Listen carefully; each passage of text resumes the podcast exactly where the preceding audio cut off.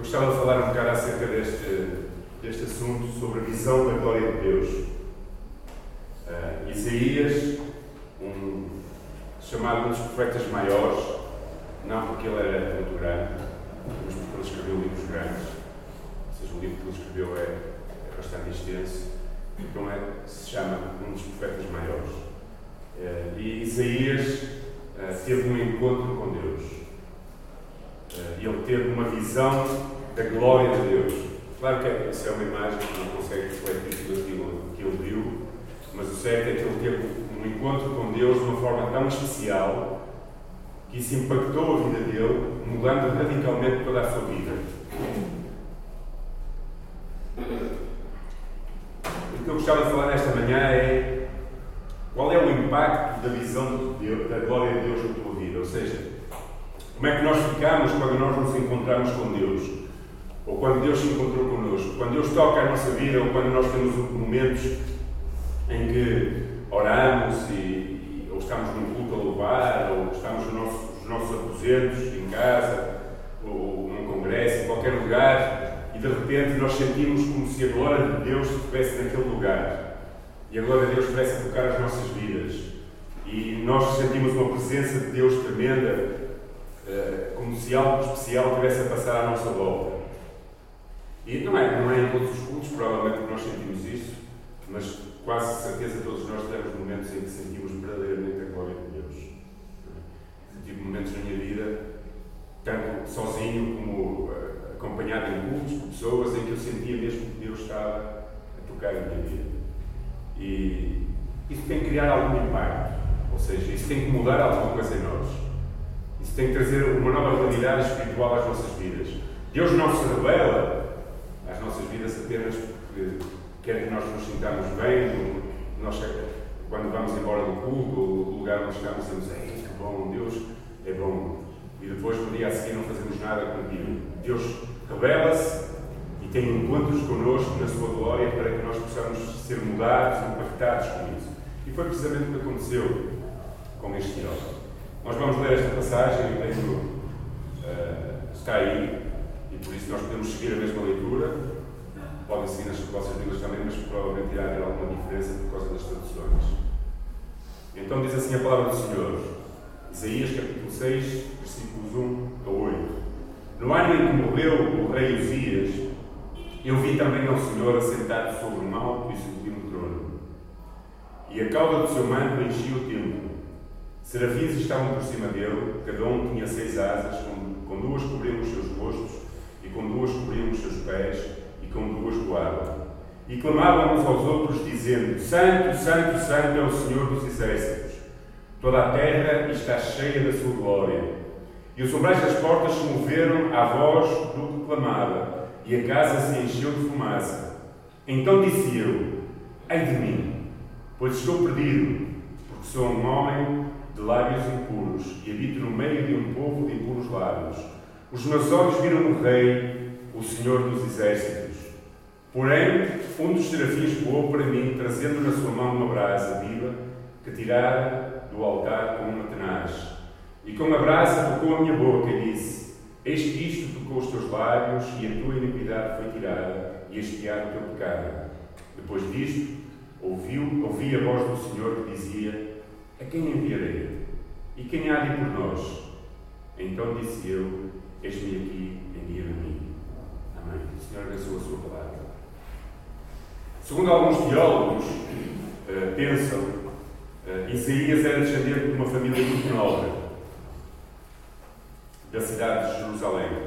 Ele era um homem instruído, um homem culto, um homem que conhecia bastante da palavra de Deus era ao mesmo tempo um poeta que escrevia, que retratava as coisas que via, era um homem que convivia muito regularmente com uma realeza, tinha amizade muito próxima a esse rei chamado Rei Uzias. Então era uma pessoa que tinha uh, luxos, que tinha uma boa educação, uh, que descendia de pessoas nobres e que tinha contacto muito próximo com a realeza, principalmente com o Rei Uzias, de convivência. E isto, esta visão acontece, segundo diz a palavra de Deus, no ano em que morreu precisamente o rei Uzias. Isto aconteceu mais ou menos 742 anos morreu, era o líder da nação, e de repente, talvez esta morte do rei Uzias, de um amigo, de uma pessoa próxima, eh, criou um vazio. Um vazio ou uma sensação de vazio na vida de Isaías. E muito provavelmente por isso ele busca Deus, ou seja, ele vai ao encontro de Deus para satisfazer o seu vazio. E tem esta maravilhosa visão no templo. Talvez ele, ele tivesse à procura de consolo da parte de Deus.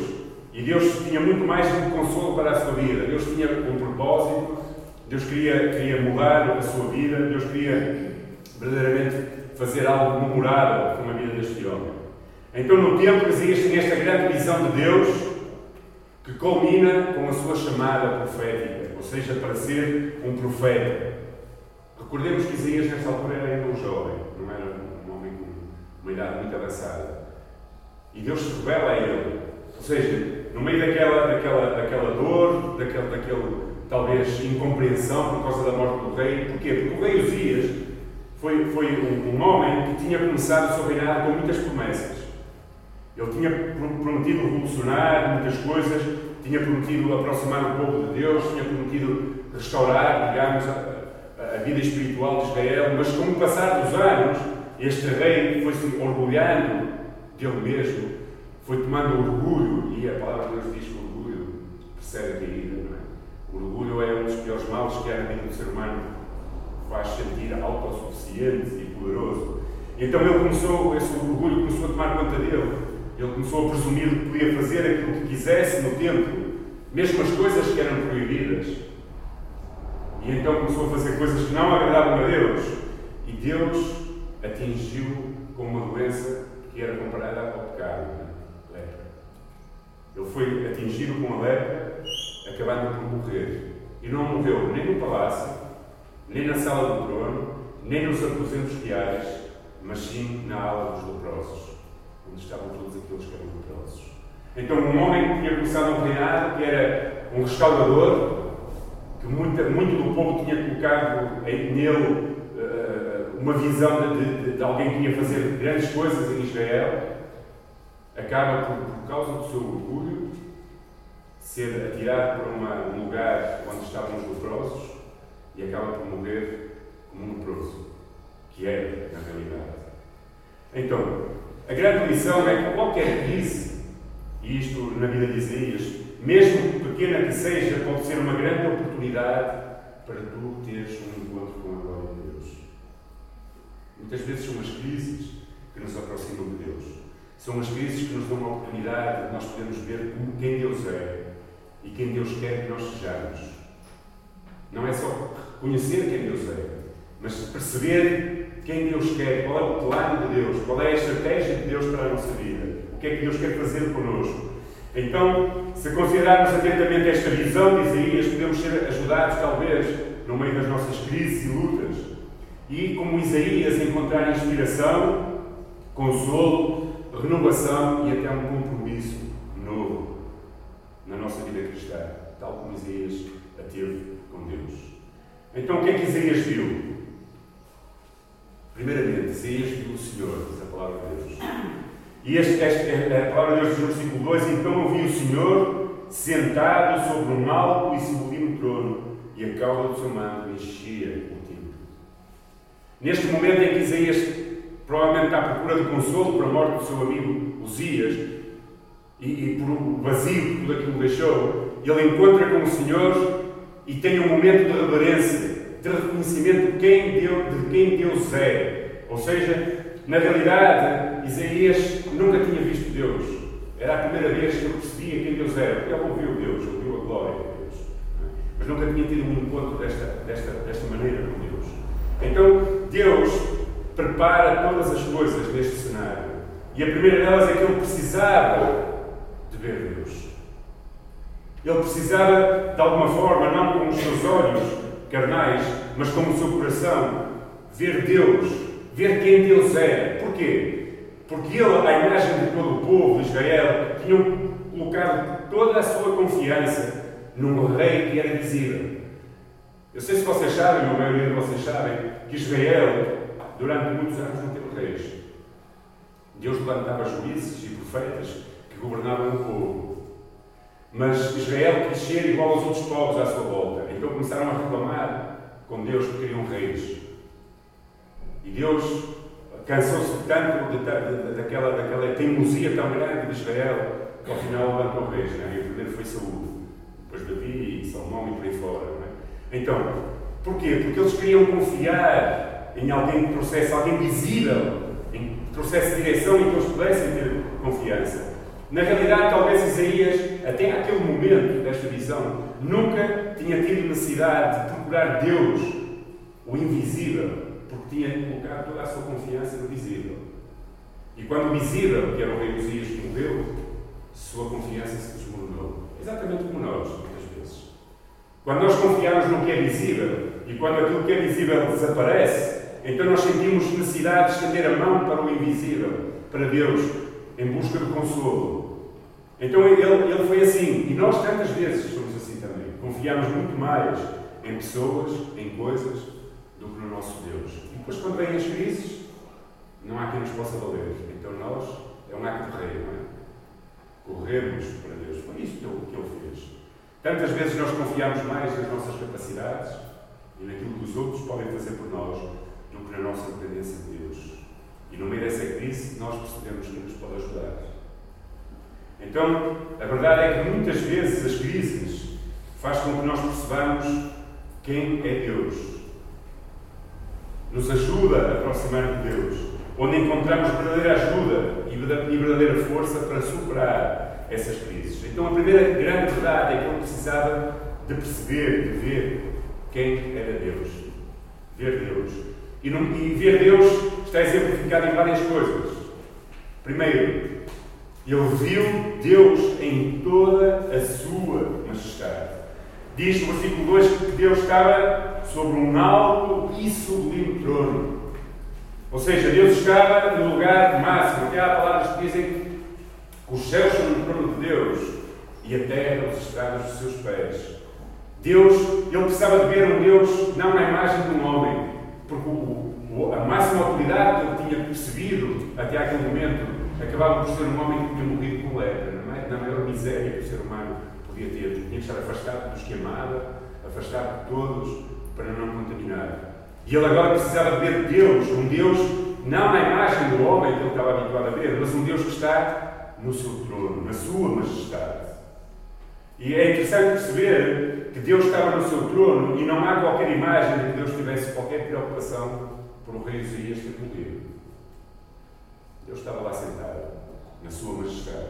Deus não estava preocupado, nem sequer nervoso com os acontecimentos à sua volta. Porquê? Porque Ele estava no seu trono.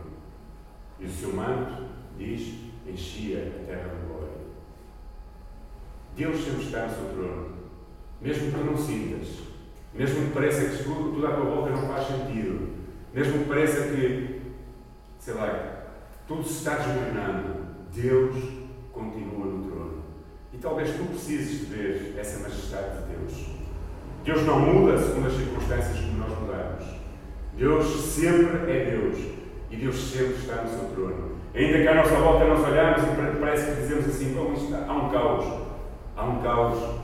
O homem escolheu viver dessa maneira, desde o princípio. O homem escolheu obedecer e entregar o seu coração a Satanás, em, em lugar de ter a presença de Deus constante na sua vida. Mas Deus não deixou de ser Deus. Ele continua a estar no seu trono. A imagem que Isaías vê de Deus é uma imagem de alguém que está em absoluto controle sobre tudo, sobre todas as coisas. E na realidade ele não estava preocupado com quem iria substituir o rei Osias ou quem iria ser o novo rei. Deus estava mais preocupado em mostrar a Isaías, naquela altura, quem ele era e quem queria que Isaías fosse. E esta é, vontade, é aquilo que Deus quer de nós, às vezes no meio das crises. Nós percebamos quem Ele é e quem Ele quer que nós sejamos.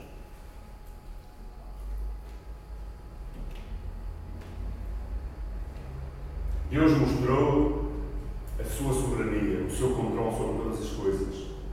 E na realidade, vamos dizer, talvez alguns de vocês já tenham experimentado, não há nada melhor para descansar as nossas ansiedades, os nossos problemas, as nossas, os nossos medos, os nossos sofrimentos, do que aos pés da majestade do nosso Deus. Saber que Ele tem tudo sob o controle, não, não percebemos, mesmo quando nós não vemos. Então, a majestade leva-nos ao, ao, ao, segundo ponto. Ele viu um Deus, viu Deus no seu poder, porque a majestade tem poder. O versículo 3 diz: Eles diziam em alta voz, os serafins, não é? Os serafins não eram os nossos amigos serafins, não é? São anjos. Eles diziam em alta voz uns para os outros: Santo, Santo, Santo é o Senhor Todo-Poderoso. Sua presença gloriosa enche a terra toda. Ou seja, o seu manto enche a terra toda. Uma, uma das coisas mais difíceis para nós, seres humanos, é aceitar que Deus está no controle de todas as coisas. Que Ele não só é o Rei e a Majestade, mas que Ele é o Deus do poder. E que não há nada, nem sequer um cabelo, e já falam muitos, que caia das nossas cabeças sem que Deus dê permissão. É muito difícil para nós aceitar que Deus controla todas as coisas, porque nós somos impacientes, desconfiados, inquietos, apressados muitas vezes. Nós às vezes vamos até Deus, oramos a pedir coisas que não queremos para amanhã, nós queremos para ontem. E ficamos ansiosos e, e desconfiamos e achamos que Deus não tem um poder. Às vezes olhamos até para medimos o nosso Deus à nossa imagem. Às vezes olhamos, é interessante, eu, muitas pessoas leem a Bíblia e dizem assim: Ah, mas naquele tempo Deus tinha poder para fazer. Deus é o mesmo ontem, hoje e para sempre. Os homens é que podem mudar. E o problema não está em que aqueles homens eram mais poderosos ou menos poderosos que nós. O problema está em que aqueles homens talvez confiassem muito mais no poder de Deus do que nós confiamos hoje. Talvez aqueles homens vivessem muito mais na dependência de Deus do que nós vivemos hoje. Então, a importância de nós vermos Deus no seu poder. Aí nós podemos desconfiar, ou seja, nós podemos, ao contrário, descansar e confiar no nosso Deus, na sua fidelidade, sabendo, como nos pequenos grupos esta semana, na sexta-feira não tivemos aqui, mas estivemos em Santana, falámos já no texto de 2 Timóteo 2, 13, que dizia: Ainda que nós sejamos infiéis, Ele sempre permanece fiel. Porquê? Porque Deus não se pode negar a si mesmo. Deus é um Deus de poder, mesmo quando tu não consegues compreender isso.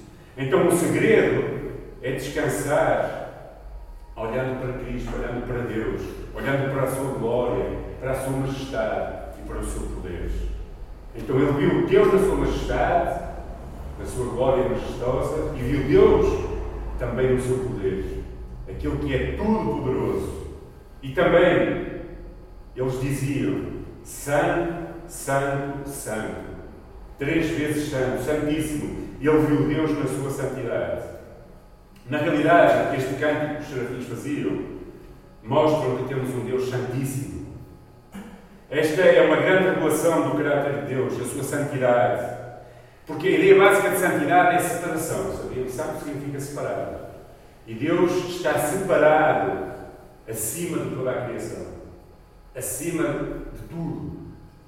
Deus é, é, não gosta, é majestoso e poderoso, mas é separado de tudo. Ou seja, Deus é um Deus que não pode ser confundido com aquilo que Ele criou.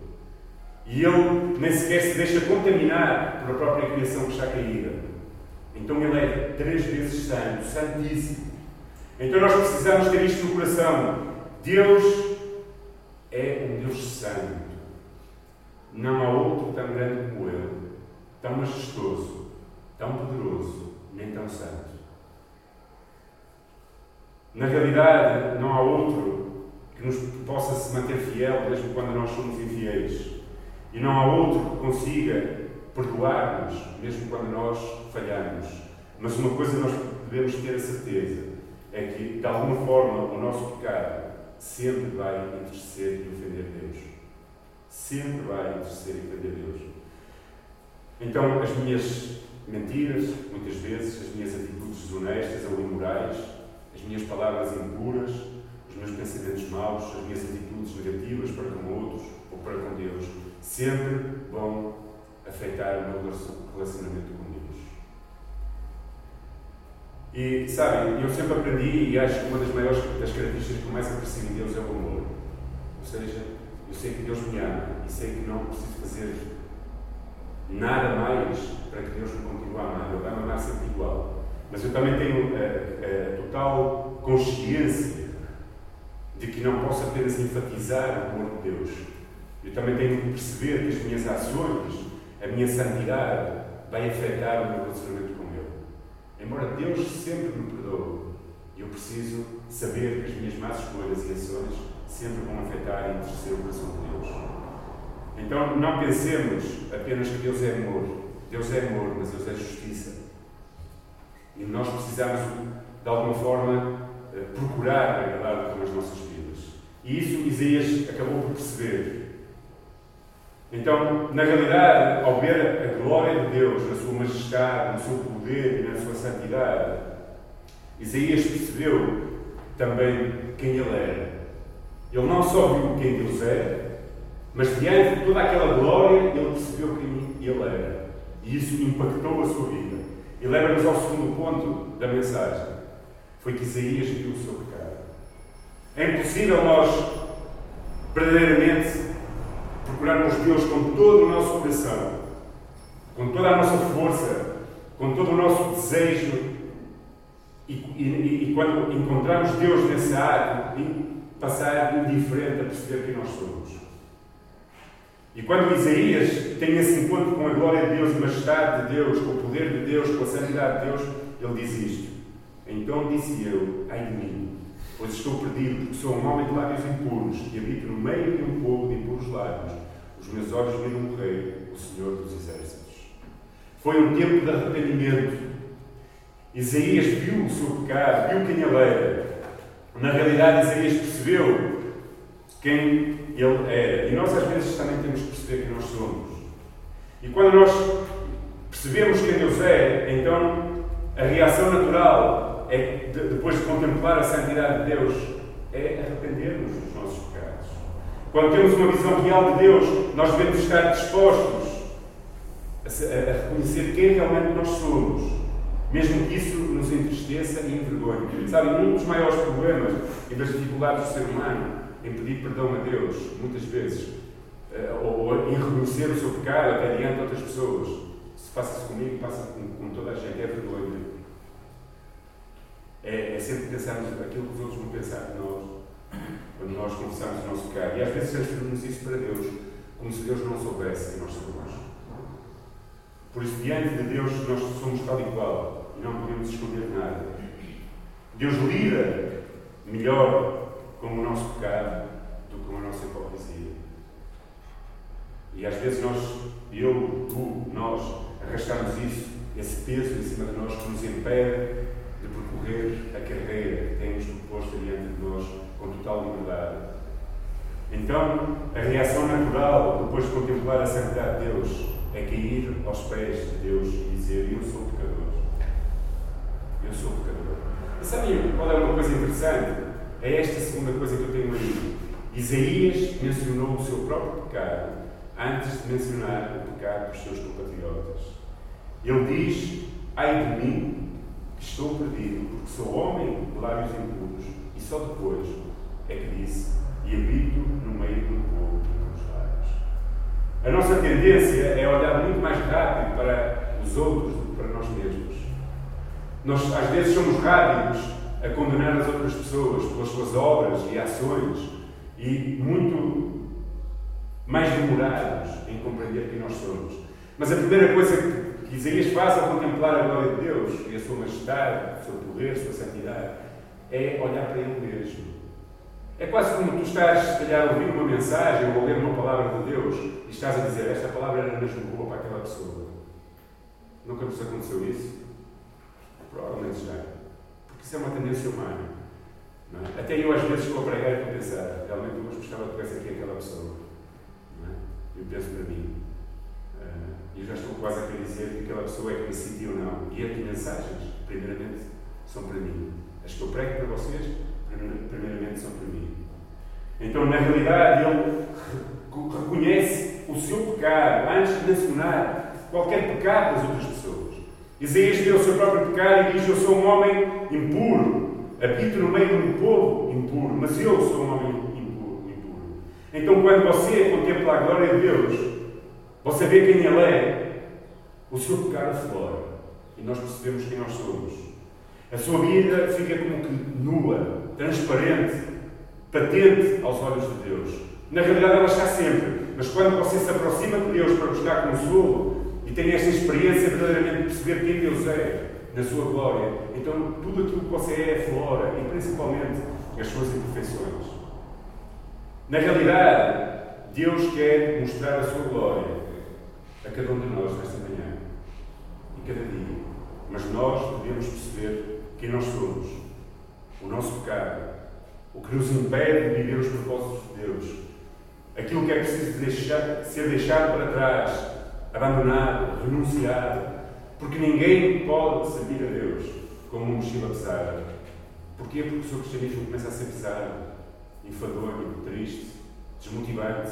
A pessoa começa a não ter vontade de ir à igreja, começa a perder a vontade de orar, começa a perder a vontade de ler a palavra. Porquê? Porque está carregado de coisas dentro delas, quando podia chegar ao trono da graça de Deus e pedir perdão e libertar-se de tudo isso. A questão e a pergunta é: você está disposto, diante da glória de Deus, a, a, a ir aos seus pés e dizer: Deus, eu preciso que me ajudes a mudar isto, isto, isto, isto na minha vida, para poder servir melhor e para poder ter uma vida melhor? diante de ti. Porque isso é uma decisão nossa. Sabem, Deus não força ninguém. Deus é um cavalheiro. Deus não quer robôs.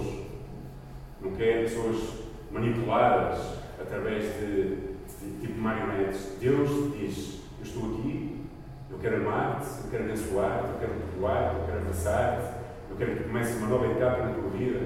Mas você e eu, cada um de nós, precisa de ir até Ele e dizer: Eu quero, Senhor, ajuda-me, eu preciso de ti. Isaías diz: Ai de mim, eu não sei o que é que você diz diante de Deus quando você contempla quem Deus é. Na realidade, essa ação de Isaías leva ao terceiro ponto. Isaías viu a sua purificação. E quando nós tomamos essa atitude de dizer, ai de mim, preciso de ti, preciso da tua ajuda, então Deus age nas nossas vidas. Versículo 6 7 diz: Porém, dos serafins voou para mim, trazendo na sua mão uma brasa viva, que tirara do altar com uma tenaz, e com a brasa tocou a minha boca, e disse: Eis que isto tocou os teus lábios, e a tua iniquidade foi tirada, e expiada o teu pecado. Foi um tempo de restauração para ele. É, é, é muito interessante isto. Na realidade, Deus não negou o pecado de Isaías, mas proveu uma, uma solução. Ou seja, Deus não diz assim diante dos teus pecados, ah, não te preocupes que isso não é nada. Não, pecado é pecado, precisa ser chamado de novo. Mas Deus providencia a solução para o pecado. Já providenciou através de Jesus Cristo e da sua morte, não é? pelos nossos pecados. Mas Deus mesmo age em relação a isso. Isaías não foi expulso da presença do Senhor, por causa do seu pecado, nem tu, nem eu serei quando nós o confessarmos. E é aquela visão dele que lhe deu o sentido de pecar, ao mesmo tempo lhe deu também a oportunidade de restauração, de perceber que foi perdoado e que os seus lábios, o seu corpo, o seu coração era purificado. Deus toma a ação de enviar um serafim para fazer algo tremendo. Não sei se vocês percebem esse versículo. Ele diz, o serafim voou de onde? Foi tirar o quê? Uma? Aonde? O altar. Sabem o que era o altar naquele tempo? O que era um altar naquele tempo? O local de sacrifício. Era onde as pessoas punham os animais para serem espiados pelos pecados. É? Então o serafim vai àquele lugar, o lugar do sacrifício. A imagem transpondo para a imagem de Jesus Cristo e pega uma brasa viva do altar e toca os seus lábios. Claro isto é, uma, é figurativo, ou seja, mas Jesus Cristo, que é a solução para o teu e para o meu pecado, também foi ao altar do sacrifício, voluntariamente, dar a sua vida por cada um de nós, para que o nosso pecado seja purificado. Então, o teu encontro com Deus tem que ser um tempo de restauração em que tu reconheces que tu és, mas é onde Deus providencia a restauração para a tua vida, onde tu és perdoado, onde tu és, sentes amado, e é no lugar do sacrifício que Deus vem e toca a tua vida e toca a minha vida, porque nós somos perdoados por amor, não por uh, sermos justos ou não por sermos melhores do que outros, mas é pelo amor de Deus, através do seu amor e da sua graça.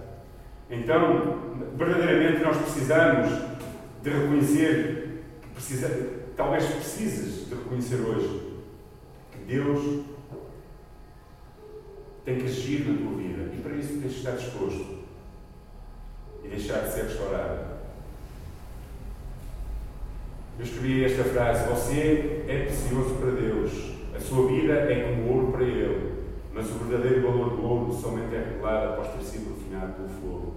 Deus não nega a pecaminosidade de Isaías, mas promove sempre a solução. Não havia, após aquele momento, nenhuma razão para Isaías continuar a sentir-se indigno. Quando tu e eu vamos à presença de Deus e somos perdoados, não há nenhuma razão para nos sentirmos mais indignos. O nosso pecado é perdoado. A palavra de Deus diz em 1 de João, primeira carta de João, capítulo 1, versículo 9, se nós confessarmos o nosso pecado, Ele é fiel e justo para perdoar e purificar-nos de todo o pecado. Então nós só precisamos ir até Deus e pedir o perdão. O que é que tu vês quando te aproximas de Deus? O que é que Deus te mostra? Se você sente, se tu sentes que precisas ser perdoado, então diz a Deus: Deus, eu preciso que tu toques a minha vida e que perdoes o meu pecado. E, e não resistir, deixar que Ele possa fazer. Na realidade, é isso que tantas vezes nós precisamos fazer na nossa vida. Porque pecar talvez seja o defeito mais comum de todo o ser humano. Nós estamos. É a nossa carne, a nossa natureza. A ação de pedir perdão e de, de nos aproximarmos de Deus talvez seja a maior virtude do ser humano. Porque sem perdão não há remissão de pecados. Então nós precisamos de ir até Deus e dizer: Senhor, eu não vou resistir. Eu quero que tu me perdoes. Eu conheço se calhar tenho mentido, eu conheço que tenho feito isto, conheço tenho feito aquilo, eu preciso, diante da, da tua glória, que tu me purifiques. E Jesus Cristo já pagou o preço para que tu sejas purificado.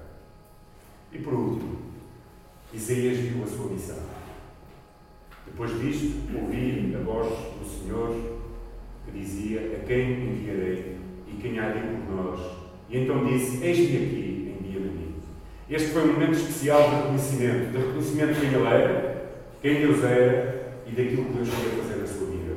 Então, Deus, quando se manifesta às nossas vidas, Deus tem propósitos, Deus tem chamados, Deus tem objetivos.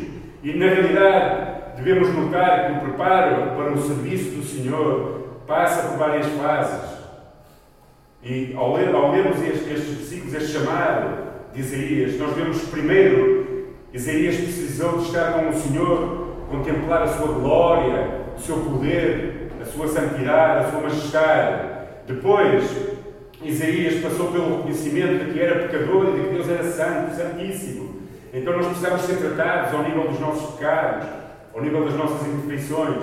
E depois vem o chamado de Deus para a missão que Ele quer que nós cumpramos. E posso dizer que todos nós aqui temos uma missão de Deus. Todos os que conhecem Jesus Cristo têm um chamado para fazer alguma coisa não é apenas para ouvir a palavra, não é apenas para conhecer, mas tem um chamado. Deus nos chama. Deus nos chama para anunciar, Deus nos chama para amar, Deus nos chama para socorrer, Deus nos chama para servir, Deus nos dá dons, capacidades para nós usarmos. E Deus quer, Ele se encontra connosco, transforma a nossa vida, nos perdoa dos nossos pecados e nos dá uma missão. E quando Deus diz, vai, nós não podemos resistir. E devemos, tal como Isaías, dizer: Eis-me aqui, Senhor, envia-me a mim. Não é na, na Remar, quando eu estava na Remar e havia chamados para missionários, havia sempre lá alguns que e diziam: Eis-me aqui, Senhor, envia o meu irmão. É?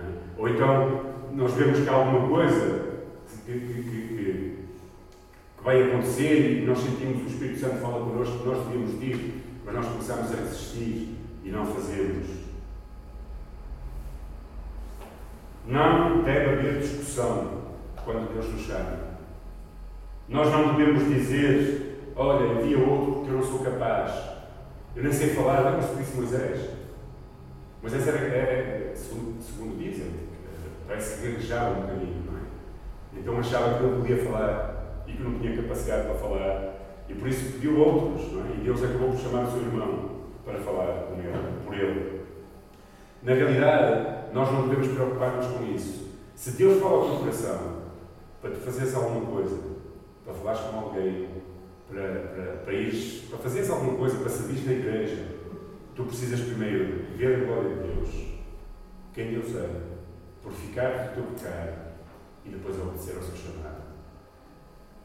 Ah, eu não sei fazer, não tenho capacidade. Sabem o que é fascinante? É que Deus não chama os capacitados. Deus capacita os chamados. Eu, eu, eu era uma pessoa, eu era um drogado. Eu usava a minha boca para fazer as neiras e para dizer as neiras. Usava o meu corpo para fazer porcarias. E Deus mudou a minha vida, não é? E Deus muda a nossa vida. Então Deus pode chamar qualquer pessoa, se me chamou a mim. Deus pode chamar qualquer pessoa.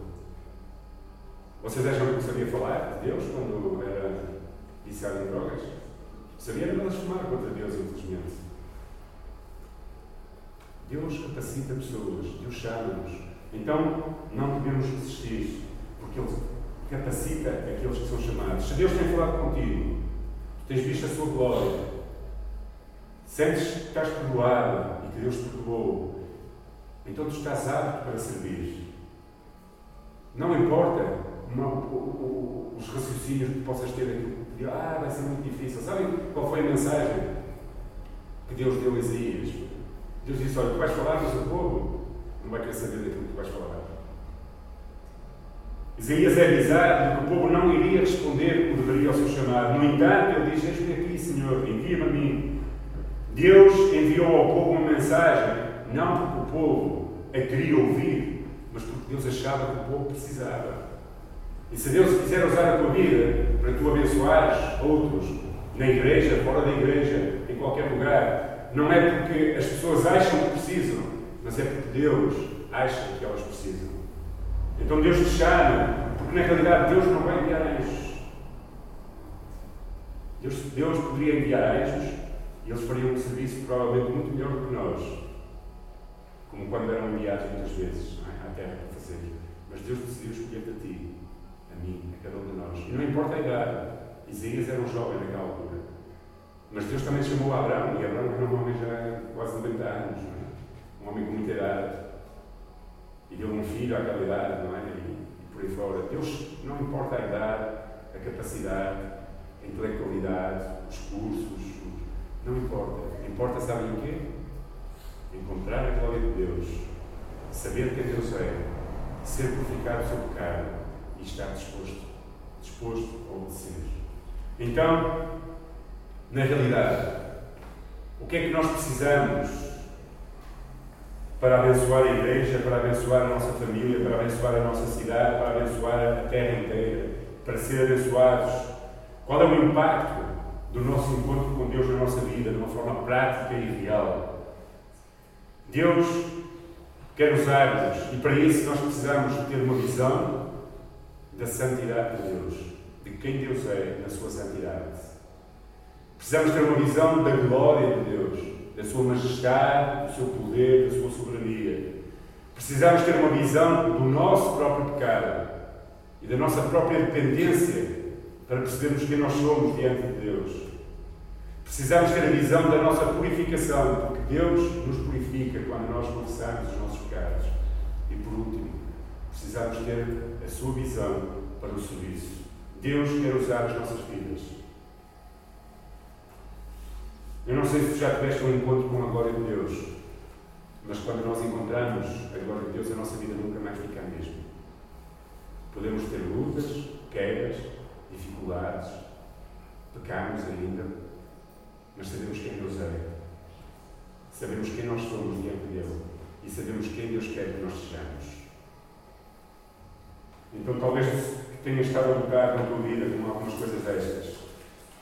Com o teu pecado, ou com, com aquilo que Deus te está a chamar para fazeres e tu tens resistido a fazer por aquilo que os outros pensam, ou porque achas que não és capaz, ou porque achas que não estás preparado ou preparado.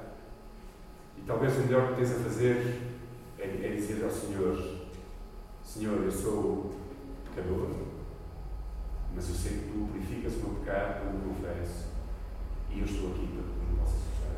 Eis-me Senhor. Usa-me a mim. Isaías teve um grande, um grande, um grande ministério. Nem sempre foi fácil, não é? Mas teve um grande ministério, valoroso. E sabem como é que Isaías terminou? Provavelmente nenhum de nós, pela graça de Deus, irá terminar igual. Foi cerrado meio.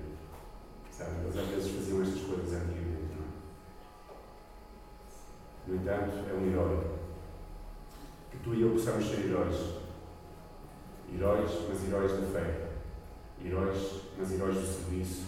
Heróis, mas heróis de Deus e não heróis dos homens. Para que possamos ser usados para a honra e glória do nosso Deus. Amém? Que impacto a visão de quem Deus é tem na tua vida? Essa é a pergunta. E como é que tu vais responder a essa visão de quem Deus é? Deixa-te usar. Deixa-te ser usado por Deus. Amém? Vamos orar. Senhor, nesta manhã eu louvo por esta visão grandiosa que transformou a vida deste homem, profeta Isaías, para todos os sempre, Senhor.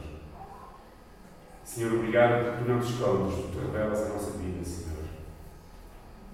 Perdoa-nos porque tantas vezes nós andamos distraídos, Senhor, e fechamos os nossos olhos àquilo que tu nos queres mostrar. E, Senhor, à imagem daquilo que Isaías foi e fez, eu te peço que nos dês um coração, Senhor, disposto, uns olhos que conseguem ver a tua glória, Senhor, a tua majestade, o teu poder, Senhor, a tua santidade, Senhor, a tua soberania, Senhor.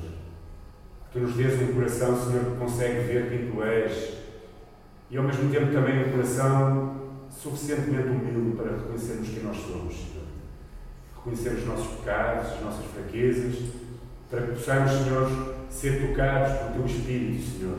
Tu já não mandas serafins para tocar os nossos lábios, Senhor, mas Tu mandas o Teu Espírito, Senhor. O Espírito Santo que nos convence, Senhor, do nosso pecado, que nos convence da nossa injustiça, Senhor.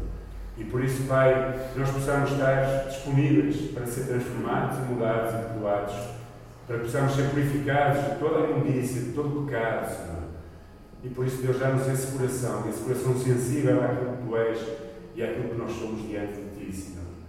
E Deus, nós não queremos estar apenas sentados a receber. Nós queremos ser parte do Teu chamado, Senhor, parte da Tua missão, parte daquilo que Tu queres que nós sejamos aqui na Terra, Senhor. Nós fomos chamados com propósito, Senhor. E talvez não nos sintamos capacitados, nem, nem achemos que somos os melhores para fazer, mas se Tu nos chamas, Senhor, não permitas que nós resistamos, Senhor. Quebra o nosso orgulho, quebra o nosso temor, quebra, quebra, Senhor, a nossa indiferença, quebra, Senhor, e arranca de nós, Senhor, a nossa insensibilidade, se calhar. Senhor, nós queremos ser usados por Ti, Senhor. Usados para a glória do Teu nome, para a glória do Teu reino, Senhor. Usados como vasos de honra, Senhor. No meio de uma geração que não quer saber de Ti, com as suas dificuldades, mas, Deus, nós queremos ser usados para cumprir o Teu chamado e os Teus propósitos, Abençoa a tua igreja, ser connosco, Senhor. Dá-nos um bom domingo, Senhor. Fala para os nossos corações acerca de tudo aquilo que nós ouvimos e que possamos meditar na tua palavra e possamos aplicá-la às nossas vidas. No nome de Jesus. to be something.